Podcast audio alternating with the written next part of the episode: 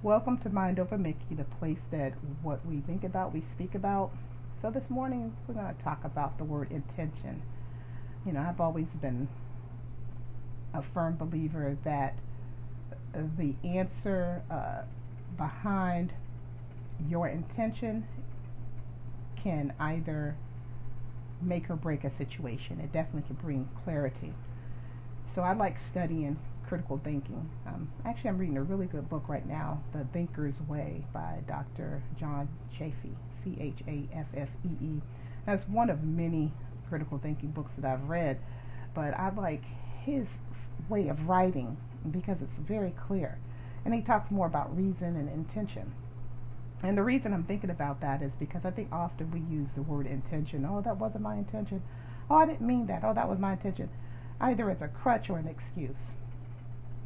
And so you can often hear people say something really offensive, and then they'll say, or, well, that wasn't my intention. And then you say, oh, okay.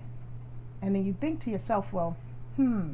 And you just keep just bad, bad, throwing this around in your mind over and over again. Well, was that their intention or what have you? Well, the easiest way is to ask.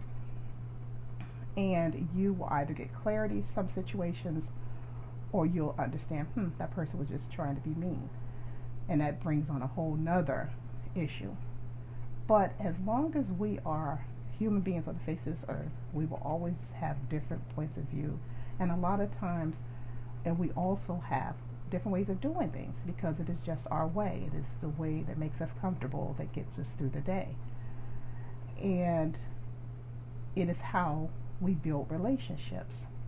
Now, intention is a way we build relationships too. We always have intentions for when we're motivated, or we flock to different people, different groups for different reasons. But one thing I often see amongst people is whenever something sort of hits the fan or somebody gets offended, the first thing people say is, "Oh, that wasn't my intention." Now that could be that could be true.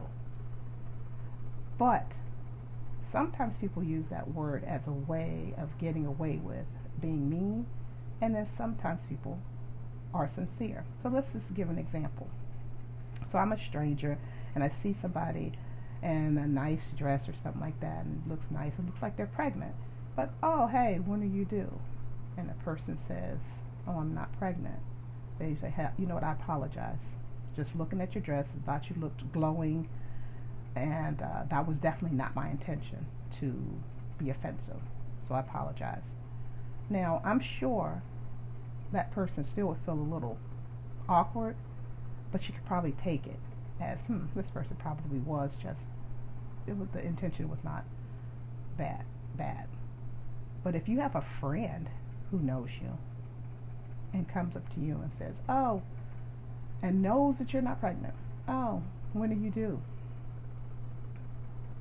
Then that intention is just to be mean, to be catty, try and be funny, bad joke, whatever it is, it is no goodness. So, what I've learned a lot about when I study reason and critical thinking and intention is the best way to solve and get a, just a clarification of which way you should go with this person or this conversation is whenever something rubs you the wrong way or if you feel that someone offended you in some way, just ask them me, what was your intention? When you told me this, it made me feel this way, but I just don't want to jump to conclusions and accuse you, so I just want to ask you, what was your intention when you said this to me that, that, that made me feel this way? Their answer determines exactly how you can proceed with them from that point on. And I think sometimes when we have some people that just every five minutes you hear them saying, "Oh, I so I apologize, that wasn't my intention. Oh, I apologize, that wasn't my intention. Oh, I apologize, that wasn't my intention." If you have the same person saying that over and over again, then this person has not learned from their previous experiences when they made someone feel uncomfortable. So I think genuinely people who hang around one another care and respect one another and they want to be the be the best friend or family member, co-worker they can. But it is that we all are different and we come off different and some things that offend others don't offend some people.